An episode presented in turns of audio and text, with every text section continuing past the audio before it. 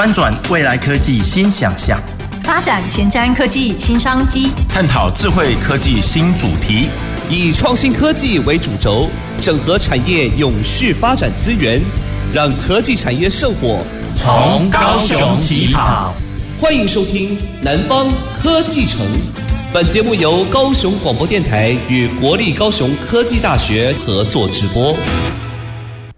各位高雄广播电台的听众朋友及 FB 前面的观众朋友，大家好，我是国立高雄科技大学魏玉珍。在今天的节目，我们要跟听众朋友聊一聊海上运输的过去与未来。其实海上运输这个议题哦，呃，大家应该是不陌生。那我们也在先前很多不同的节目议题当中聊到了很多跟海洋有关的议题。啊，那我们可能聊过了呃船舶啊，可能聊聊过了这个游艇啊，聊过了很多的海洋文化，或许这些。这些议题在听众朋友过去的记忆当中，其实是有这样的记忆点的。但为什么我们今天想要来聊一下海洋运输、海上运输这个议题呢？那听众朋友的食衣住行当中啊，其实应该发现蛮多的呃商品，好，或者是我们民生所需要用到的东西，都从呃这个国际贸易当中能够运送到台湾来。那其实航运。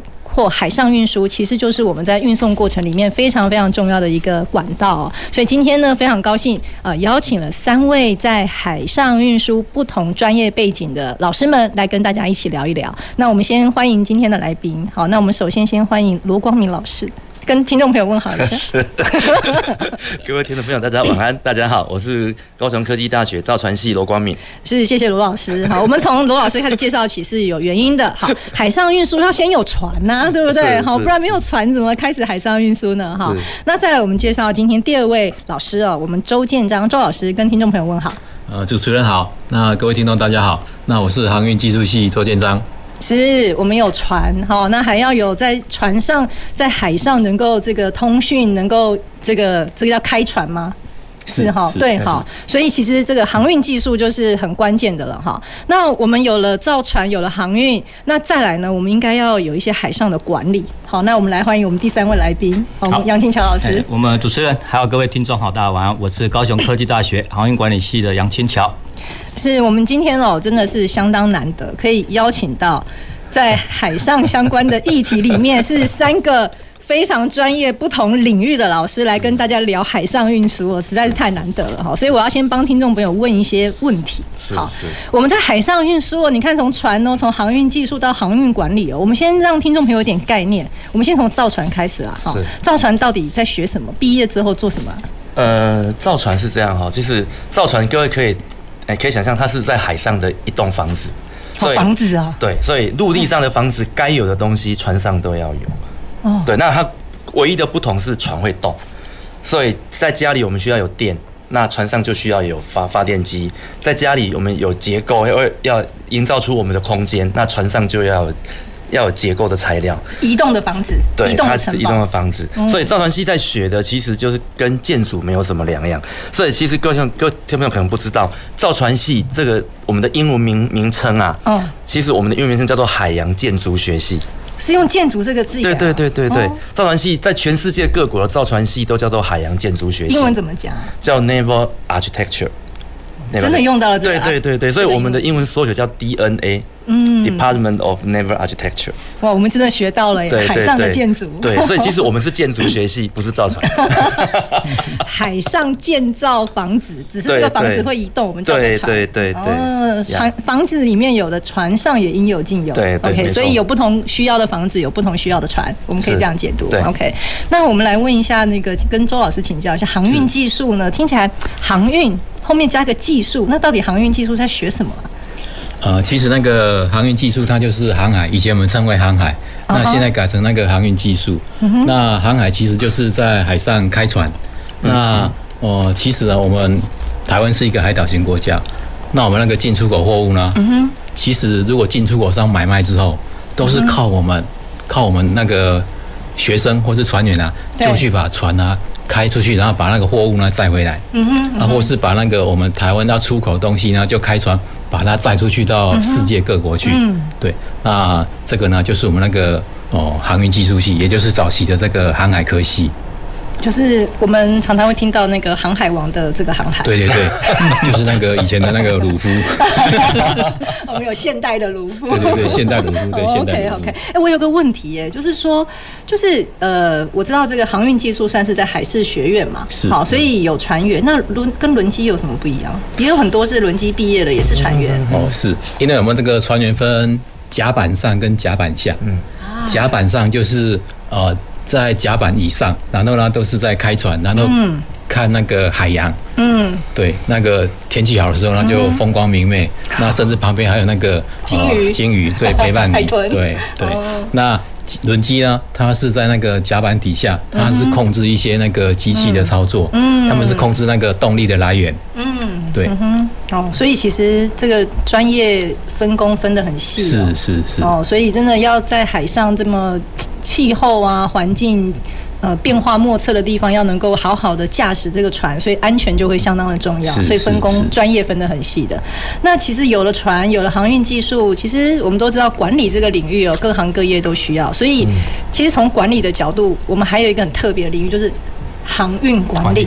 所以，那青桥老师，航运管理在学什么？好，好，我想第一个可能先跟听众厘清一下，我们航管是不用所谓的跑船啊。好，我们也不用哦，听到都是要跑船。那实际上像刚刚提到的船舶既然建造好了，那也在各个港口这边我们讲的航行。对。那我们作为航管人员，第一个动作我们要想办法让这些船航行在有效益的，就是说有货的地方。所以我们第一个会管到船舶的部分。那当然船员。也有可能会是我们所关关于的范畴。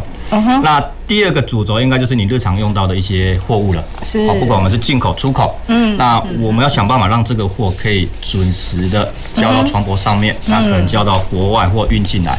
好，所以这又牵扯要更复杂了。啊，因为你可能会听过有像长隆、阳明、望海这种船公司里面的职业。那也有所谓的承揽运送业，好，这个比较类似我们讲的旅行社那种概念。那也有比较早期我们讲的报关，对，好，海关，对，海关。那甚至现在的码头，好，或者说装卸，好，所以其实航管它学的蛮蛮专业，蛮蛮多面向的。嗯，好，大概我先做这样说明。对，因为其实我们为什么今天特别把海上运输，我们好像比较少去。谈陆地上的运输，其实也有哈。我们接下来也会谈这样的议题，就是供应链。因为其实从供应链的角度，有海上、有陆上、有空中。其实所有的民生物品跟各式各样的需要，大概都是透过不同的运输，然后用最合宜的方式，考虑了成本、哈结构等等的，我们来看怎么样用合宜的运输工具来工具来运输。所以可能是运货，也可能是运。人，哦，所以它有不同的需要，所以其实，在海上运输这个议题里面哦，真的是，嗯、呃。大家觉得好像它是一个很专业的领域，但是其实我们生活当中其实是有关的。所以我想要先跟我们三位老师请教一下。其实我们回顾一下，呃，海上的这个运输或我们讲海运这个议题哦，从造船、从航运技术、从航运管理，其实三个不同的角度，我们来回顾一下过去有没有什么一些重大的发展，或者是重要的变革，其实可以帮我们听众朋友温故知新一下。我先从。造船开始好了，要先有移动的房子，我们才有后面的议题，对，没错，对不对？好，来来来，好，OK，好，那这部分是这样子啊，哈，就是其实造船是这样，诶，早期的我们的在海上在在托运这些货物的时候，其实是以散装的方式在在搬运。那散装的话，它其实在在装卸货上其实是比较不方便。什么叫散装呢？就是没有包装的。哦，所以跟货柜不一样。对，货柜是有在这个什么二十尺、四十尺的货柜，散装就是没有包装的，对对，就放在上面。对，所以主持人刚刚讲到关键字的，其实造船这几年、这几十年来最大的变革，就是我们的货物运送是从散装变成货柜。原来这就是一个很大的改变。对，那变成货柜以后，你其实可以用标准化的方式来限制货物的尺寸，是，那甚至去限制船舶的一些一些形状或吨位。那因此，像在台湾，我们的最最大的海运公司，像长龙或阳明，嗯、他们其实以前，哦，以前也并不是做货运，他们也是做散装的货物起家的，对，然后慢慢的，像长龙，它是从六百 T 的这样子的，这么六百 T 是什么意思？哦，一个货一个二十尺的货柜叫做一个 T，哦，所以一般二十尺叫一个对，所以我们在高速公路如果看到那种货柜车，它很长，载了一个很长的货柜，那个叫做那个叫那个是四十尺的，嗯，那个叫做两个 T。所以你要想，一艘船如果上面可以载六百个这样子的货柜，它就叫六百 TEU 的货柜船。TEU 是一个英文的对，T E U，T E U 是一个单位，对，一个单位就是货柜的二十尺，叫做一个 TEU。哦，对，那早期我们台湾最早的货柜船只有六六百个 TEU，可是今年。今年长隆已经造了两万四千 TEU 的货柜船，为什么从六百可以直接跳到两万四？没有，它经过了三四十几年的努力啊。所以这个改变不是一瞬间的。对，但是就是你就知道说，其实我们从散装转成货柜以后，那其实货柜它慢慢在发展，从早期的六百到现在已经到两万四。对，但这就其实这就是很大的一个变革，那它也影响了整个航运的一个发展。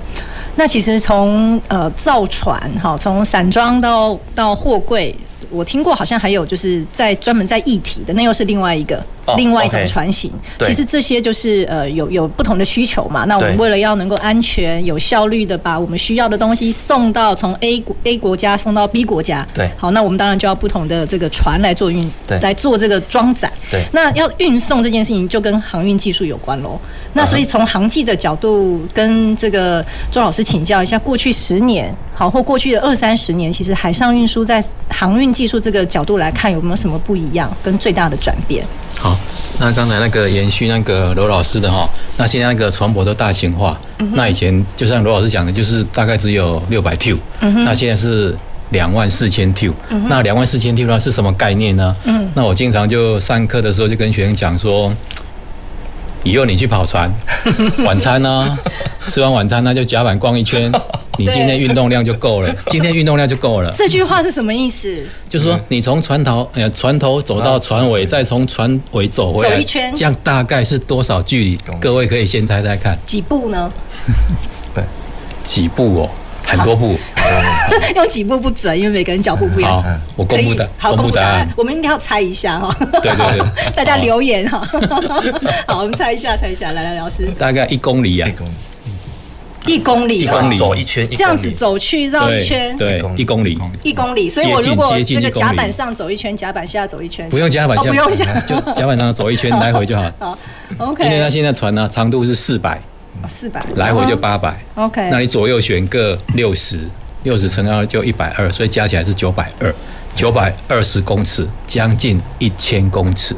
所以呢，一天的散步量啊，应该就就够了。所以呢，现在船呢是大到这种概念，嗯，这逛一圈就是一公里的概念，嗯嗯嗯。好，这个是这是很大的一个不一样，就是大型船了。对，OK。所以那从从这个角度来看，在航运技术上的改变。所以呢，现在呢，在船上工作呢。你爬这个这么大的船呢，几乎没有人在爬楼梯的啦，都是电梯的。船上的电梯，对对对，船上电梯最高就是这样，可以有几层楼哈？呃，现在我们那个大概有十几层楼。哦，所以它也有一楼的概念，然后地下、地上吗？对对对，它如果船从底部到那个最高楼。哦，大概十几层楼高，十几层楼。OK，所以其实从航运技术的角度，呃，为了要能够装得下从六百 TEU 到两万四千 TEU 的这个船，从散装到货柜，其实船的大小也改变，所以大小的改变跟航运技术其实也有很大的对应来说，也有很大的技术上的变革了。对，那虽然船舶大型化了，但是呢，在船上工作的船员数量呢？没有增加，反而减少。减少哦，这个就可能跟航运管理有关了。哦，那当然，其实这个议题应该也是蛮有趣的。所以，呃，就是说航运技术上面船变大，但是有了更有效率的这个应用跟管理。好，那我们来听听这个青桥老师的分享呢。好好，我想延续刚刚提到的船舶大型化，那大家可能很难想象，在九七年，我们讲一九九七大概。八千 TEU 左右是一个主流了，嗯，啊，就是说一艘船八千个二十尺货柜，那不到十年哈，大概二零零六左右就跳到一万五了，哦，变化这么大。那接着二零一三，我想这个都是 我们知道的，就是马士基，好，全世界之前是最大，现在是第二大，那一样又推出了所谓的一万八，我们讲的 Triple E，就是要有能源，就是效率的问题、环保问题跟经济，好，那到现在两万四。那很明显，这个衍生出来对管理上来讲，第一个不是每个港口都可以泊靠，哦，所以我觉得衍生出，对，我要怎么选择了？我的航线怎么部署？哎，真的是关键的问题。那第二个，嗯，你可以想象，好，两万四或两万 TEU 这样一个船出去，那据统计大概要六成或七成满才可以我们讲比较损益两分吗？对，那你怎么去增加货？对耶，嗯，所以可能我的就要要么就是往华北、东北，或是往南等等，不管，这是要绕远程。嗯哼。那另外衍生出来，可能是我们讲管理上就会有策略联盟。好，策略联盟的意思有点类似你坐飞机，我们讲的班号就共享班号。什么什么联盟之类的？对对对，我今天明明搭的是国泰的，或者是说搭的是长龙的。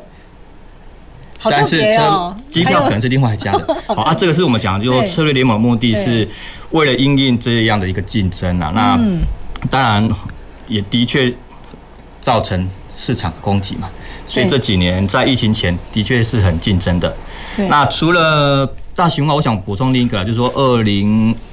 二零年，我想 emo 这个限流令，对，好，这个应该是航运这一块，不管从造船，对，还是从航技，我想还是衍生出现在一些环保议题啊。我们讲的二零二零年的限流令，好，就是说要用低流油，好，简单，低流油啊，对，那个排放标准，好，只能低于零点五。嗯哼，好，那到二零二三年，哦，又更新的一些规范，好，其实我想这目前在航运上，我们讲的这几十年，甚至到最近，好，比较大的一些变革。所以刚刚那个呃，清桥老师提到的是说，也呼应我们现在这个谈 ESG 嘛，哈，这个环保意识的抬头，所以连这个。船只在海上航行的油好或环保排放的议题，其实在呃二零二零年开始也有了很严谨的规范，所以这也会导致到底这个一艘船哦，从这个 A 港口出去，我要怎么去呃走它的航线，把东西可以很有效率的送到要送的地方，然后到那个地方还可以有一定的需要把货又载回来。所以其实这个一来一往之间，其实就需要很多的精准管理了。对，OK，好，所以帮大家温故知新一下，也是说哦，原来我们。看到很多民生需要能够放在我们很多不同的店家里面买得到，其实背后都有非常多专业领域，然后做这么多的管理，然后才能够让我们的生活这么的便利哦。那当然，其实在这个议题上面呢，呃，我们大概了解要从造船、从航运技术到管理哦，三个呃不同面向，其实航运海上运输的重要发展。那当然，其实我们接下来也要再跟这个呃周老师请教一下，其实船在海上运输这件事情。好，就是就像我们车子要能开，好，现在车子已经从不同的这个这个这个这个柴油、汽油到电动，好，那其实，在海上的话呢，航海上的这个航运技术或者是策略，有没有什么呃，从全球也好，或台湾也好，有一些地方可以跟听众朋友分享一下？好，那如果说那个从那个营运策略来讲，嗯哼，那刚才呢，我们也有讲过了。就是呢，呃，如果以造船技术来讲，造船技术来讲，目前啊，呃，那个大陆、嗯，韩国，嗯哼，他们呢接的全世界订单是最多的，啊哈，对。对。那如果是这个我们这个航运技术方面营运策略来讲的话，我们台湾的航商是很优秀的。OK，我们台湾呢，呃，那我举个例子好了，目前呢，全世界前十大的货柜航商里面，嗯哼。台湾占了几家？各位听众，我可以先猜猜看。OK，对，心里想一下。对对对对对。好，那那我就说，我讲了哦。目前呢，全世界前十大货柜航商里面，台湾有三家船公司进入这个榜单，这是非常难得。想想我们台湾人口，大家知道多少嘛？对不对？两千多万，那土地呢就这么一个海岛，但是呢，全世界土地。那么大人口那么多的，都比不上我们哎。嗯，我们是，我们有全世界前三大的那个航商进入前前十名哎。嗯，那我觉得这是相当不容易的啦哈。那再来，我们的航商哦，他未来还蛮有远见的。嗯哼，他呢在那个呃营运策略来讲，因为刚才那个杨老师也讲过，有那个环境环保问问题，对对，所以呢以后呢我们。台湾的航商呢，为了因应未来海洋环境环保的问题呢，所以哦，台湾的第一家最大的货柜船公司呢，在今年七月十一号，就砸了新台币呢一千五百七十八亿，去买了那个跟那个韩国跟日本订了二十四艘那个甲醇的双燃料货柜船，这是还蛮先进的，因为甲醇目前在全世界。那没有几艘，嗯哼，嗯哼，那这个以后它碳排量很少，嗯哼，很干净，甲醇哦，对，甲醇，甲醇，对，那它的那个排放很干净，嗯哼，那很干净的话呢，这对以后那个海洋环境呢就保护呢就比较好一点。嗯、那另外台湾的第二家货柜船公司呢，嗯、它还在今年的五月三十一呢向韩国订了五艘，，LNG 的也是双燃料，，LNG 那个那个液态的那个天然气船。那这个呢，它所排放的也是非常干净的。对。那这个呢，都是我们台湾的航商为了因应未来碳费或是碳税的问题，它一个前瞻性的、提前的一个那个超前部署。那我想，这个在我们那个航运界、海运界里面，这个算是一个相当相当前卫的一个一个做法。嗯，对。其实这个是真的。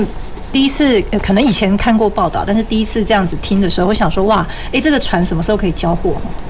下了七月、五月、七月下。一两年就可以交货了。现在造船技术，造船技术，对对，一两年，一两年，一年就可以造出来，一年就可以造出来，一年就可以了。因为它已经有那个船模，那个都已经好，对对对，已经已经有有有这个建造的经验了哈，所以我们而且又下的量有有有一点规模经济，应该也，所以其实可想可以预期的就是说，其实呃台湾的这些我们我们的船公司啊，其实在呃。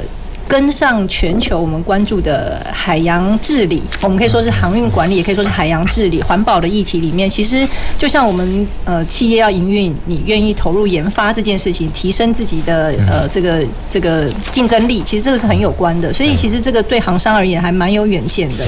好，那其实从这个角度来看，跟这个想跟这个青桥老师也请教一下哈，就是说呃。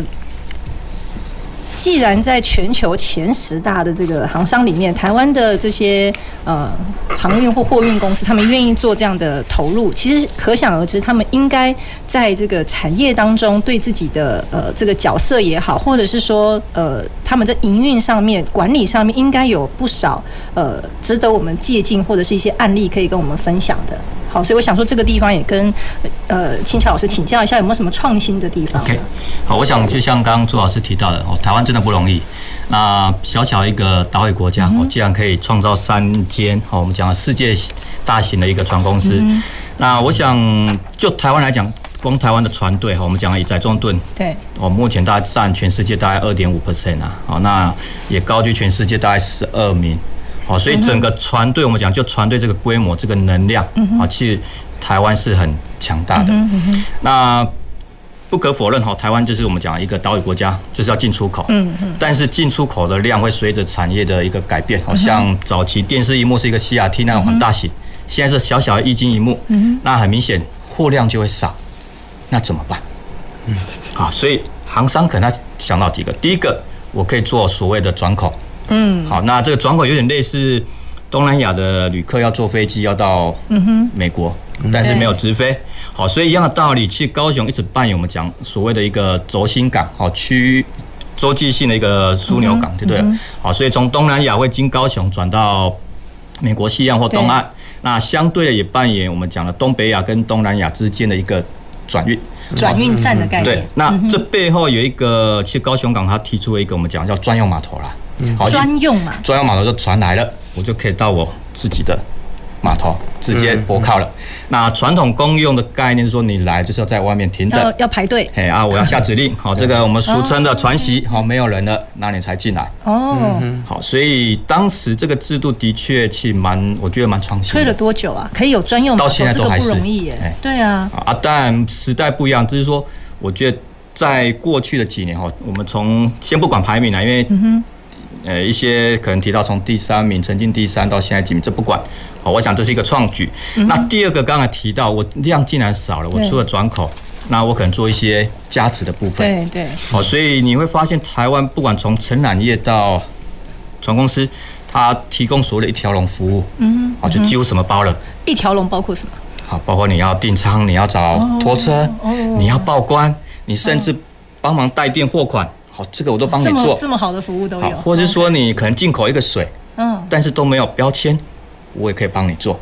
所以你进来可能多贴个迪 迪士尼，好，这个是我们讲物流价值。嗯，好，那当然台湾不可否认，就是整个港区作业效率好，嗯哼，品质又好，所以去码头这些后勤能量。帮助我们可以做一些所谓的多国的一个菜冰柜。嗯嗯。那延伸到后续讲的加值这一块，嗯嗯。好，我想这个是。就国内不管是航运或者说物流产业，好，所具备的一些创新上的一些营运模式或管理，那塑造出整个台湾这些航运的一个全世界的角色。嗯哼哼，其实刚刚听一听清泉老师这么讲哦，我发觉哇，我们高雄港其实。真的，在全球海上运输来说，高雄港也是有举足轻重的地位。好，那也扮演了很多在营运模式过程里面的创举。好，我想这件事情也要非常谢谢这个过去一路以来在呃这个海洋相关议题，好，那各个高不同从北到南港区的服务跟管理上，大家投入了相当的多。那当然，刚刚其实呃周老师也提到这个船的这个燃料。好，那接着就要跟我们卢老师请教一下了。那这个燃料的不一样，跟船的建造这个有没有什么关联呢？或者是船的建造现在怎么去呼应一些环保的议题呢？OK，对，刚其实周老师提到的这个问题很重要，就是我们这个 IMO 从二零二零年以后要低流油，然后在他们其实最主要的目标在二零五零年要达到碳中和。都一样哎，目标都是二零五零的碳中和。对，那主要就是说，他希望我们这个船所排出去的这一个排碳量，要到二零五零年要能够全部减半，对，要达到减半。减半。对，那减半情况下，即使我们现在是用低流 用低流油的情况下，其实离这个目标还有很远。嗯哼。所以，因此我们目前在推动是所谓的双燃料船。嗯哼。就是说，就是说，像长荣他们最近订了二十四艘甲醇的。嗯哼。对，那因为传统我们的船的的。燃料是柴油，应该说是重油啦。嗯，它比较像沥沥青那种很粘稠式的这种油。那这种燃料它的好处就是，它在压缆的时候会产生很大的动力，让船可以去去带带动去运送这些货物。那可是可是它会排，同样它会排出非常多的二氧化碳。嗯，那因此我们现在选择的新燃料就是希望它可以把二氧化碳大量的降低。对，那可是这样子的情况下，就遇到一个问题，就是我们在建造上的时候，因为它是不同的燃料系统，那它在储存方面就会有问题了。储存这些呃燃料，不同的燃料怎么去储存，它的技术其实不太一样。对，所以造船的时候也会必须要把它考虑进来。当然，这就像传统的重油，它其实用一般的油仓来储存，可是如果我们用的是甲醇，那甲醇它是一液体，是一个比较稀的液体。对。那如果你用的是氢气或用甲烷。它又，它是一，它是一种气体。嗯，那所以你今天在选择不同燃料的时候，你的储存的方式会不同，那你的供料方式也不同，那这会影响你的船舶的建造跟你的设计。那所以刚刚那个周那个周老师也有提到，就是说目前我们台湾的长荣的二十四艘双动双燃料动力船是在韩国造，那。也是因为可能我们目前的建造技术还没有办法跟得上，这么比这这种比较新颖的这样子的一个一个议题啦，对，所以可能这部分也是我们在造船的技术上需要提升的。其实讲讲到这个造船的技术，其实都是环环相扣。好，所以我想这个也是我们还是持续要培养我们自己造船人才很重要的一个点。对，对，没错。好，OK，好，那我们节目的上半场先进行到这里，我们稍后回来。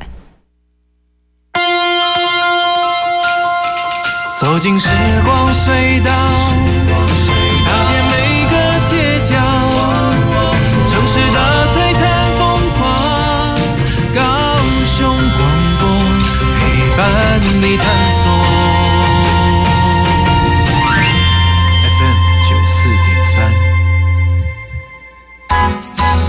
饮用水、泡面、罐头、巧克力、饼干。哎，妹妹，你拿太多了。老师说，平时就要准备好三天的防灾食物啊！防灾食物，嗯，防灾食物是可常温长期保存且有营养，才能确保台风或地震来时，我们身体摄取足够所需的营养哦。以上广告由消防署提供。最近很不顺，家里蚊子又多啊，今天又觉得头痛发烧，该给师傅看看了啦。是不是还有后眼窝痛、肌肉关节痛？出疹。哎啊，你怎么知道？你也是哦。哎呀，这是登革热症状，家里积水要常倒，否则容易长病媒蚊，引发登革热。啊，这么严重哦。对呀，赶快去看医生啦！有问题就打一九二二防疫专线。以上广告由卫生福利部疾病管制署提供。阿姨，各位亲爱的老朋友、年轻朋友、好朋友，大家好，我是李罗，跟大家聊一下，你是不是有经验，或者你周遭朋友也接到过电话诈骗、诈骗集团找上门的经验？很可能就是说自己是嗯警察机关单位，所以他必须要对你在电话中做笔录。接下来他很可能就是会把电话转接到他们所谓的检察官、法官，然后就会要求要管理你的账户。接下来呢，他就会要你把钱。领出来，政府机关呢，他不会用电话来要求你去做任何的把钱提出来交给某个人，或是要求你去哪里的什么地方转账，这是不可能的。遇到这事情怎么办呢？你可以打二十四小时的一六五反诈骗专线，好，那他们会协助你一以爱遮以哦。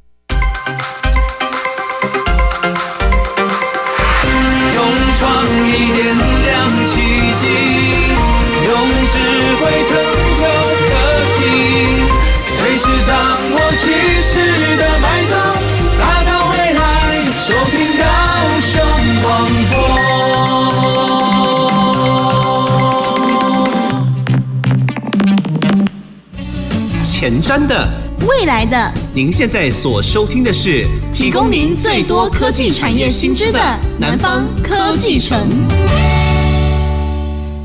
各位高雄广播电台的听众朋友及 FB 前面的观众朋友，大家好，我是国立高雄科技大学魏玉珍。在今天我们要跟大家聊聊海上运输的相关议题，所以非常谢谢今天有三位老师跟大家一起讨论这个议题。我们有这个罗光明老师造船相关的领域，我们有周建章老师航运技术相关的领域，还有我们杨清强老师航运管理。其实，在三位老师，我们节目上半场啊，呃，跟大家聊了一下，呃，海上运输过去有几个很重要的改变，好，包括呢。我们在运送的这个装的这个船呢，在船上面的货柜呢，可以从六十六百个。二十尺的货柜，好，就是讲六百个 T 到两万四千个，哇，这就代表了航运的技术上面要能够呃船舶呢往大型船发展，那这就会攸关到在航运管理上面，我们的港口要能够更有效的去安排船舶的动线，还有相关呃一条龙的服务。所以其实刚才呢，帮大家听众朋友呃从台湾展望到全世界来看了一下整个海上运输的一些现况。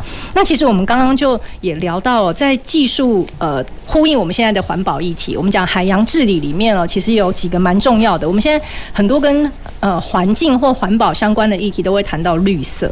好，举例从金融的角度会谈绿色金融，然后从这个海洋呢，好像也听过要大家谈这个什么绿色。航运是不是？嗯、对，对，所以其实从不同的角度，刚刚讲了，从船的建造用什么样呃，这个更能够呃考虑到环保的这个呃算是燃料吧，哈、嗯，有从本来的这个叫重油，是不是？对对，好重油哈，然后到呃甲醇到天然气，其实船舶的建造技术跟运用的燃料越来越注重到环保的议题，这代表在航运技术上的技术，还有我们很多的管理议题，都必须要呃更。跟得上技术的需要，还有更多的创新，所以这其实是相当不容易的，而且还有船上甲板上跟甲板下，好，更是不容易。好，所以想说在呃很多航运的相关议题上面呢，应该还有蛮多创新或者是技术突破的议题，可以跟我们几位老师聊一聊。我想说先跟我们。这个周老师，好，请教一下。然后刚刚率先抛出了这个，已经有呵呵 我们好几个航商哦，这个 Top Ten 里面的已经呃非常前瞻的下了这个这个这个对燃料的运用做了一些突破性的呃这个投入，好投资好。那其实还有哪一些这个呃创新的议题，或者是值得我们呃这个航运业的好朋友们来相互借鉴的，也跟周老师请教。好，是的。那其实这个呃。海运部分哦，对这个呃全世界、全球的航商或是海事组织呢，对这个全球海洋环境的保护呢，从以前就有。嗯哼。不过呢，最近几年啊，特别的越来越重视。嗯哼。那也定了一些相关的法规。嗯哼。那法规呢，哦也越来越严苛。嗯哼。那就像刚才讲那个地流油，那那个进出港要减速，那还有那个双燃料的那个船舶。嗯哼。那欧盟哈。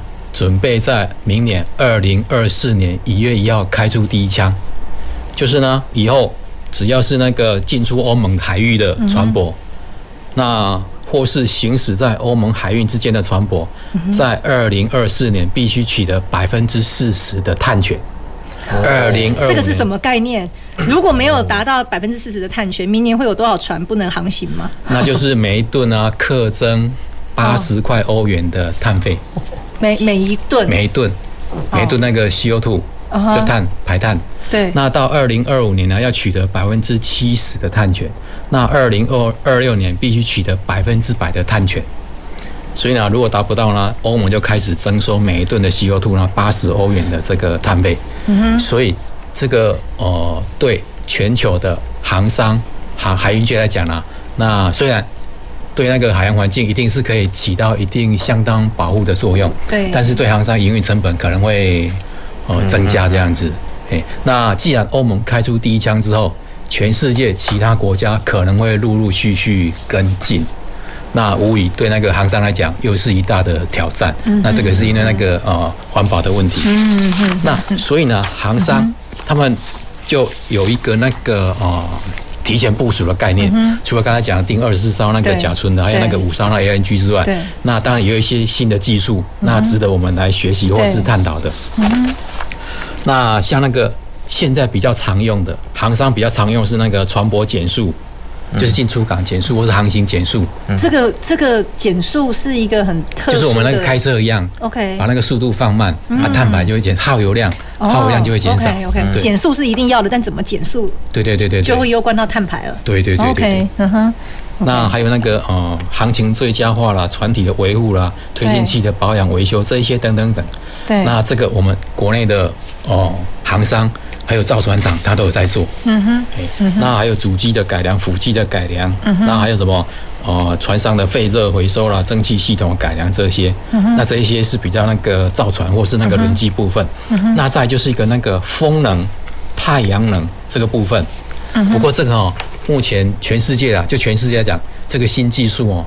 哦，发展的还不是很成熟，大家都还在研发阶段。这个风能跟太阳能值得问一下。我们一般在讲说在，在在陆地上，我们有很多可以建造这个绿电嘛，好太阳能板。好，那风呢？哎，我们有离岸风电这个风力，海上的船也可以做这两件事情。哦，这是一个很好的问题，一般人。嗯都会觉得说，那就船上放满那个光电板，算了。然后呢，船一边开的时候就有风机可以收电，对对，那这是一个很好的议题。可见我不是专家。但是有一个问题，对，就是他们产生的电量，嗯，没办法推动。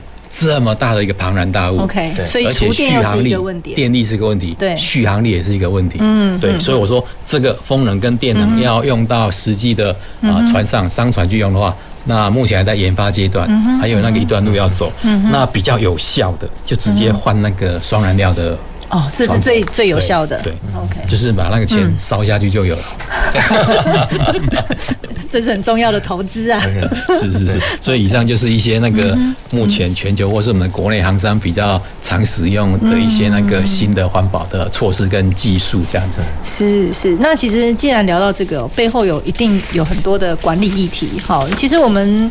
呃，在好几个议题里面都曾经聊过 AI 的应用，聊过很多五 G、AIoT 好大数据的应用。其实我们也很好奇哦。其实海上在移动的过程里面，其实那个网络这件事情好像是比陆地上困难很多的。好，那对不对？因为我们在网网在陆地上这个网络其实比较呃。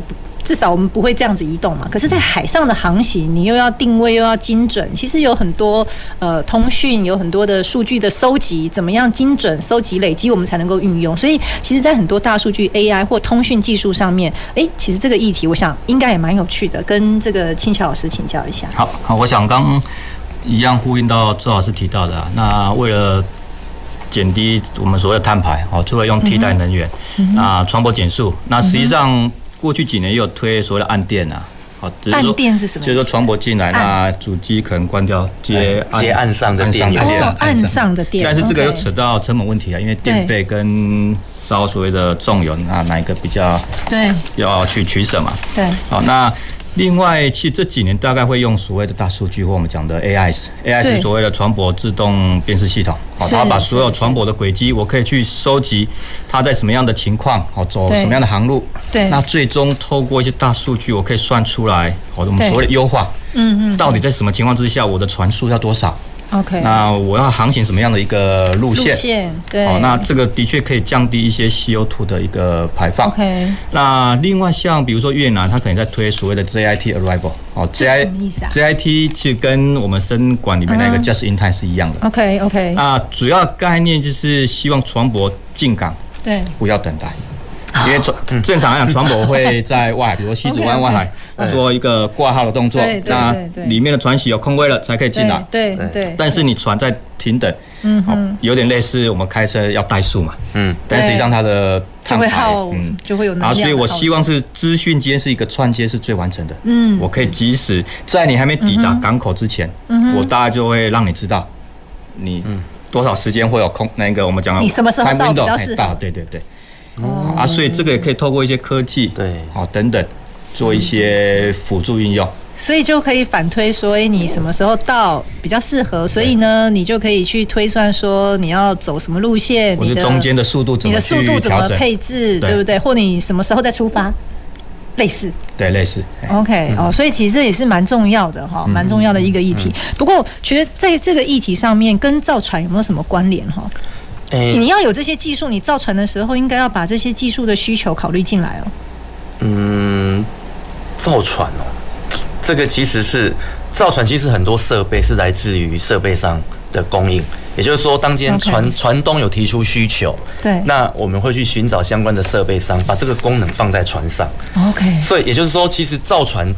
它其实造船很简单，就是把船船体本身把它组合起来了。就是说，我们可能会去找找一些装备回来，然后透过设计，然后去应应船船东船主的需求，我们把它造成他他想要的样子。就像我们今天去盖一栋房子，嗯，我们的设计师，我们是主要是设计这栋房子。那房子里面你要用什么灯，你要装什么冷气，其实我们会去找供应商，就是来满足屋主的需求。OK，所以就譬如说，我要造一艘船，我要先知道我这艘船。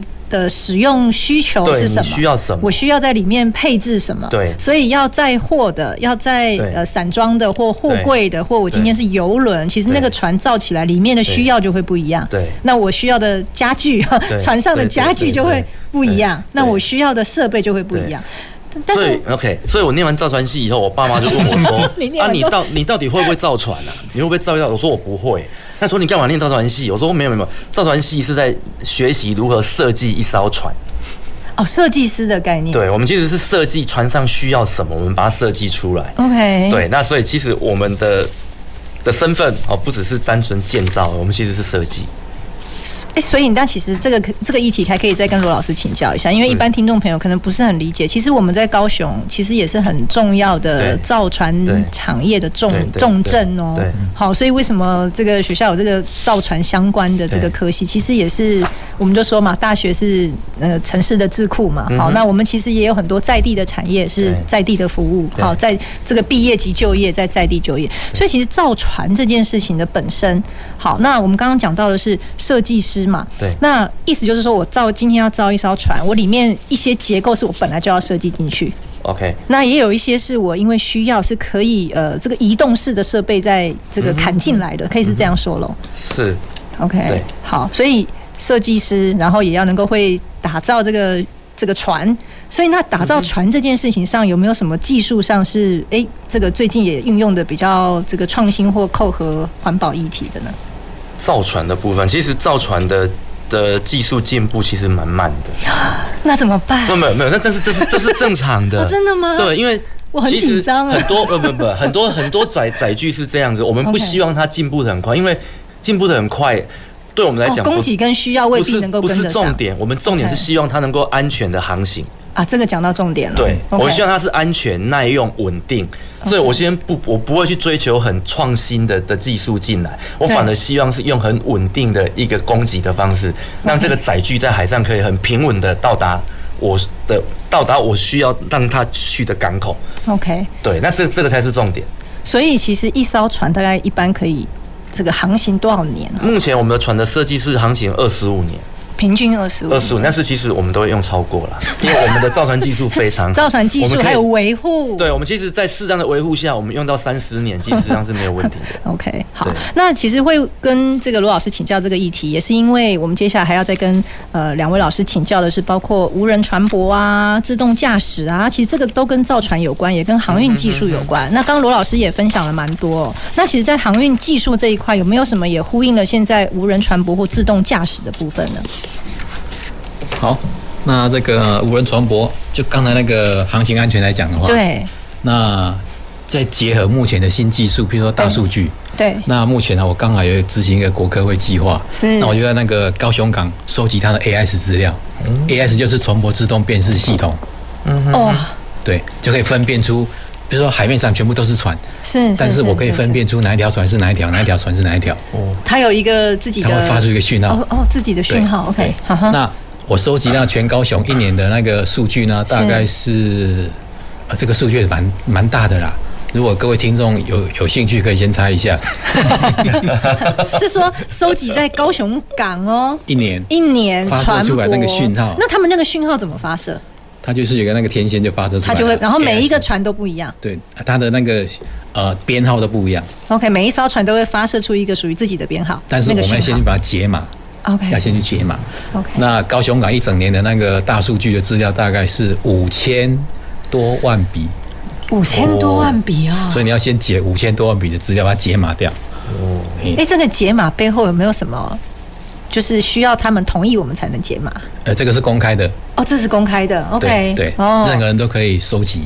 OK，对，因为船船上发出这个讯号，要让要让大家知道我在这里。OK，不然的话你会看不到我，对，不然会撞到我。OK，啊，你要知道我在这里，就不会撞到我了。所以每一艘船发出一个属于自己能够被辨识的讯号，所以老师们收集之后要把这些讯号要解什么码呢？才知道它的经纬度啊，它船名啊，它速度，它些航速是多少啊？是是，所以这样会记录它移动的这些数据。所以我就可以知道全整个高雄港进出港船舶它现在的动态。哇！哦哦，这真的是个大数据，而且还可以知道这艘船来高雄港的频率。对，它同一艘船的讯号是不会改变的，还是会一直变呢？它发出来就是就是讯号，但是它里面那个藏的隐藏的那个数据。是不一样的，OK，你要去把它解码就知道了。所以我我们解码之后就会知道它是不是同一艘船。对对对，OK，这个是关键哦。对 OK，然后呢，再加上这个 AI 技术的话，就可以进一步呢去，哎，它快要碰撞了，要发出预警信号。嗯哼，那这样子就可以做这个呃避碰的动作。嗯哼，然后也可以找出它在这个外海等待或者是要进港的这个路线。对，然后呢，这个都是做无人船的。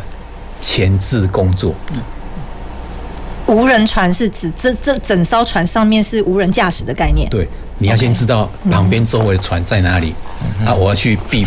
这个真的跟我们在开这个电动车的概念是一样的哦。对对对对，这是我们建立了解码技术以后，未来无人船它才可以自己去辨识，它是无人船技术的基础。对，这是一个基础，你必须先让让先教他，让他学会，他要辨别敌我。他他未来他自己在开的时候，他才可以知道自己才知道怎么开，自己怎么开，不要去撞到别人。所以这个是自动驾驶，自动停船也是哦。差不多，差不多，对，OK，对，好。所以这个这个概念在造船上会有需要考虑什么吗？还是其实这就是讯号的接收而已？嗯。基本上造造船比较不会去接触到这个领域啦，嗯，对，因为是比较属于资通讯方面的，对，就是还是回到刚刚的那个安全最重要，对，我们造船就是注意安全。跟稳定，那我们把这些系统整合在船上，OK，大概我们做这个动作，OK，所以说移动的城堡就是这样，城堡要先够够安全，对对，哎，那跟那个清桥老师杨老师请教，就是说那在 AI 或大数据通讯技术上应用到航运管理呢？我相信如果我们有这些数据了，应该能做很多。管理上的应用，但是怎么应用，怎么去做？大家现在讲的是精准的管理。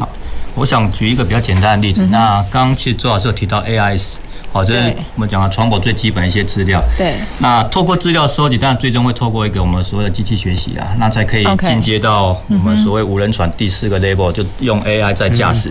对。那这过程中，其实国外目前哈会透过 AIS 资料，对，一样去计算出一个 pattern 哈，尤其是针对我们所谓的。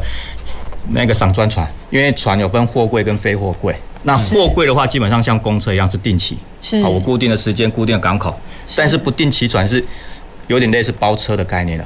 我哪边有货，我才过去。OK OK。但是这个期间你可能没有货啊，甚至可能会像计程车，所谓的回头车。哦。哦，所以现在可以用 AI 这些资料，我去计算出这个期间有一些 pattern 出来。对。那会类似之前亚马逊可能要推的预先出货。好，所以在管理上，它其实可以先预测。未来可能有哪个区域会有一些交易买卖？嗯、好好有趣哦！啊、听到“预测”这两个字，可以预测未来什么样的货物的需要，在什么季节，它的量会比较大。那只要它的保存期限是可以管理的，我就可以提前先把需要的货运送过去。哦，所以它其实，在成本管理上面也是很重要的配置。OK，、嗯、那其实像这样的概念，在目前的航商里面也有导入吗？应该是有啦。对，嗯、应该也都。行商的角度，所以我们才能 Top Ten 里面有前三嘛。OK，好，那接着其实我们聊的这些议题哦，其实都跟呃我们在讲呃供应链这个议题其实有一些关联。好，因为我们在讲呃全球的供应链呢，其实这个议题哦。呃，一直以来，我相信大家都对呃供应链不陌生。好，但是我们讲到呃，特别是在 COVID 这两三年哦，大家可能对于从空运、从陆运跟海运之间之间的这些相互结合，其实大概更有感觉。所以呃，有一个词呢，以往可能比较陌生，可是最近比较常听到，就是可能会遇到断链的问题。嗯。好，那特别呢，这个在运输的过程里面，航运业又有一些很特殊的地方，譬如说可能需要经过一些这个叫做诶、海峡。就是好，苏伊士运河对运河，对运河运河，所以它其实又有一些航道，呃，这个需要做一些管理哦。所以其实呃，也想跟三位老师也请教一下，我们应该先跟杨老师请教一下，怎么样确保就是这个航运呢，在整个全球供应链，从海运、陆运、空运之间，能够运用一些呃合宜的技术去做供应链管理的优化。好。我想大家对于不管刚刚提到航海王这个议题，或者说锻炼哈，那真的是就是因为这三年的疫情啊，那造成整个港铺的一个大塞港。是。那实际上我我想全世界大概超过八成，哦，整个的货运量是由海运来做一个承载。哦，所以如果讲到供应链，的确海运它扮演一个很很重要的一个角色。好，那过程中只要码头，好像我想疫情造成码头工人的一个我们讲的可能要隔离。那甚至说整个停摆，嗯哼，那货柜怎么办？卸不下来。那另一个议题可能是空柜没有，所以实际上市场上是供给大于需求了。但是因为空柜有限，我们讲空的柜子有限，就是说我从 A 地方把货载到 B，卸不下来，卸不下，卸不下来的意思。呃，比如说美国这边刚好疫情，对，那我今天是一个封港，啊，他就只能在船上了，对，就只能等了。OK，啊，所以造成整个。我就造成所谓的断链了。本来预计到了 B 之后，货柜就卸货，我就可以再从 B 载货到其他地方。但是，一等可能等了一个月、两个月，就像没有座位一样。对对对，想要搭车没座位。所以造成这样子一个断链情况。那实际上就海运来讲，我想这几年不管所谓的我们用恢复力啊，或叫韧性这样一个一个字眼，嗯，好，那也提出为了因应。这样一个情况哈，我想数位化跟所谓的智慧化啦，好，航运管理的数位化跟智慧化，应该说整个营运的整个营运的，嗯哼。那智慧化不外乎刚刚提到了，可能用无人搬运载具，嗯哼，或者说无人船，嗯好，比如说刚提到了，我今天码头如果是因为工人罢工，或者说整个疫情隔离的话，我可不可以用机器做载运？嗯，好，所以像现在高雄港也透过整个相关组织在利用 IOT，我们讲的物联网。对，能不能建造一个所谓的 smart port？对，到时候里面可能是无人的拖车。那现在像七柜的部分，就我们讲的长隆新的码头。对，实际上就是朝这样一个方式在规划。好，那这个是比较偏智慧化部分。那第二个数位化，我想大概是平台这一块啦。好，包括像譬如说，哎，对啊，好特别哦，需要什么平台？会用到什么平台？其实平台就类似你现在买东西，对，使用 Uber。跟电商比例有没有增加？嗯，也是。嗯嗯。那以往，比如说我今天是一个出口商，对，我可能是透过像承揽业或旅行社这样这种角角色去定仓位。嗯。那现在其实船公司，他为了节省成本，还有应应刚刚那些课题，他希望自己建置一个我们讲的平台。嗯，好，你今天只要到平台之后订仓，我会帮你准备空柜、空的柜子。哦，变成说一条龙到底了。OK。好啊，所以这个是。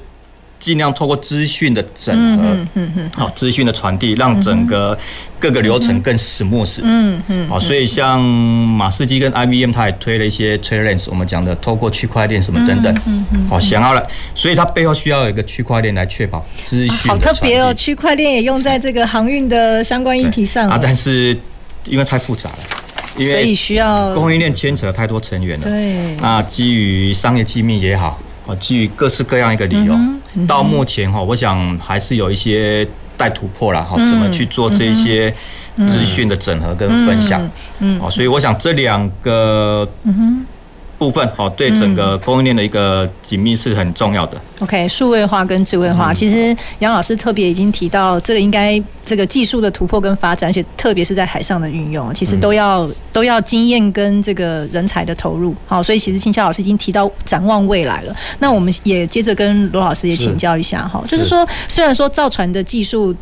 讲究的是一个安全性，好，可是对于人才的培育或展望未来，应该还是有一些对自我的期许，是不是也跟听众朋友分享一下？OK，OK，这个问题其实很棒哦，就是说台湾这几年我们以前的发展，我们习惯造相同的船，那导致我们的技术其实。技术我们磨练的不错，但是在创新性上或者一些哦比较新的哦比较新颖的一些技术进来的时候，我们这边会其实是很难去承接的。是，那所以其实我们未来台湾在造船的这个部分，我自己的我们自己的期许就是说，我们可以透过造不一样的船，然后比造一些比较高附加价值的船。哦，例如像我们造一艘商船，大概它的价格大概四千万美美金，可是我造一艘海洋工作船，报价是两亿美金。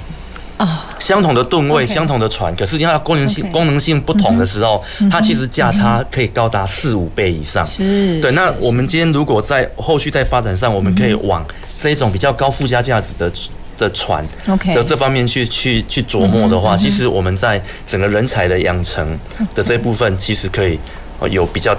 比较大的一个进步。OK，谢谢罗老师哦，就是造船技术在多样性的应用，对，未来可以多多发展。那我们也最后要跟周老师请教一下了，在航运技术，我们怎么样从人才培育或展望未来？呃，是。那在这个呃航运技术来讲的话，未来趋势，那大概是一些高科技的航海技术、航海仪器设备，那持续都会不断的出现。那还有无人船也会出现，那智慧港呢也会跟着出现。那这些。都需要相关的呃航运、海运相关的人才，那来管理跟操纵这一切，所以这个人以后那个海运人才是很缺的。真的，其实为什么我们在今天哦邀了三位老师来跟大家好好分享，就是其实，在海上运输，从船到技术到航运的管理，其实它需要整合性的人才。好，所以我们自己在高雄，高雄有海陆空，好，所以我想对于整个供应链的串接，我们真的是有我们呃地利的优势。所以我们在很多人才培育跟展望未来的议题上，也希望我们听众朋友多跟我们一起交流跟参与。那今天的节目就非常谢谢三位来宾。那我们呃这个下周见，再回到前瞻的科技的未来的南方科技城。南方科技城节目由高雄广播电台与国立高雄科技大学合作直播，感谢您的收听。